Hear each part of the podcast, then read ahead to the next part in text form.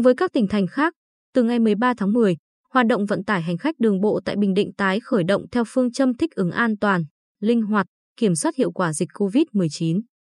Phóng viên báo Bình Định đã có mặt tại các bến xe, nhà ga để ghi nhận những ngày đầu tiên nối lại giao thông sau nhiều tháng tạm dừng.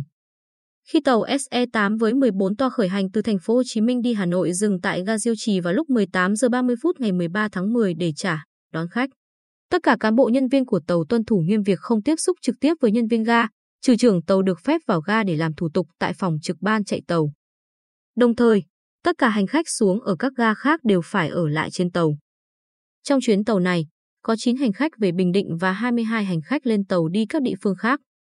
Trước khi khách lên tàu, nhân viên ga Diêu Trì một lần nữa kiểm tra giấy xét nghiệm âm tính SARS-xê o vê hai trong vòng bảy mươi hai giờ, thẻ tiêm vaccine cũng như hướng dẫn hành khách tìm đúng vị trí ghế của mình.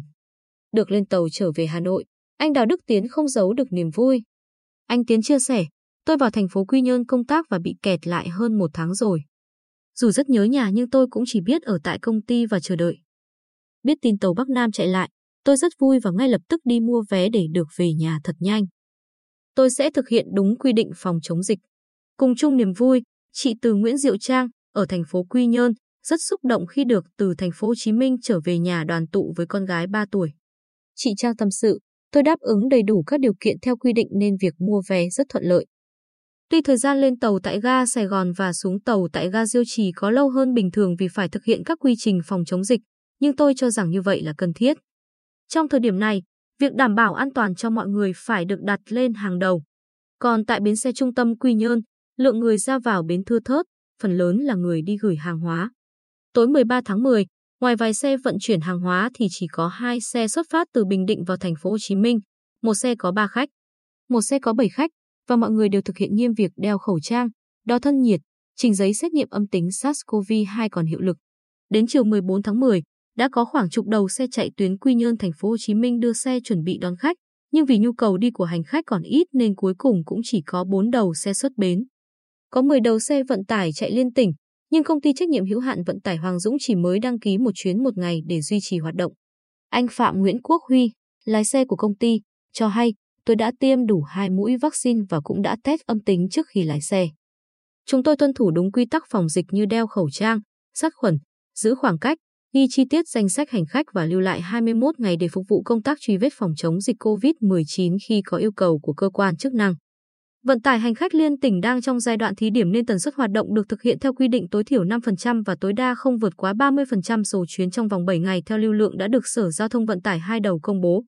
Hiện, Bình Định đang có các tuyến xe khách liên tỉnh từ Bình Định đi thành phố Hồ Chí Minh, tỉnh Gia Lai, Kon Tum, Khánh Hòa và Quảng Ngãi. Theo ông Nguyễn Đức Nhân, Giám đốc Công ty Cổ phần Bến xe Bình Định, để đảm bảo an toàn phòng dịch trong tình hình mới, bến xe khách trung tâm Quy Nhơn đã chủ động bố trí lối xe vào ra bến. Các vị trí cho xe đậu đỗ đảm bảo phòng chống dịch cũng như chủ động các phương án khi chưa xảy ra dịch và khi có dịch. Ông Nhân cho biết, chúng tôi bố trí đầy đủ dung dịch sát khuẩn tay tại các vị trí thuận tiện, điểm khai báo y tế.